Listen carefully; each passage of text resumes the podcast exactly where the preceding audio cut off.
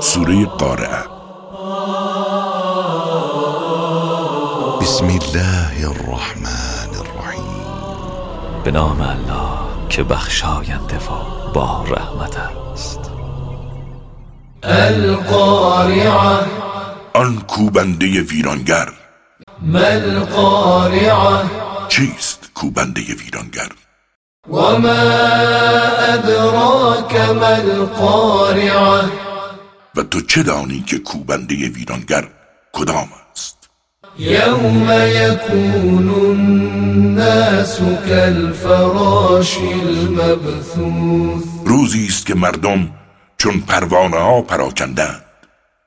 وتكون الجبال كالعهن المنفوش روزی است که کوه ها از هم گسیخته چون پشم زده شدند فأما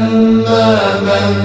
ثقلت موازينه اما آن کس که کفه ترازویش از عمل کرده خوب سنگین است فهو في عيشة راضية در یک زندگی پسندیده به سر میبرد وأما من خفت موازينه و اما آن کس که کفه ترازویش از عمل کرده خوب سبک است فأمه هاوية جایگاهش حاویه است وما أدراك ما هي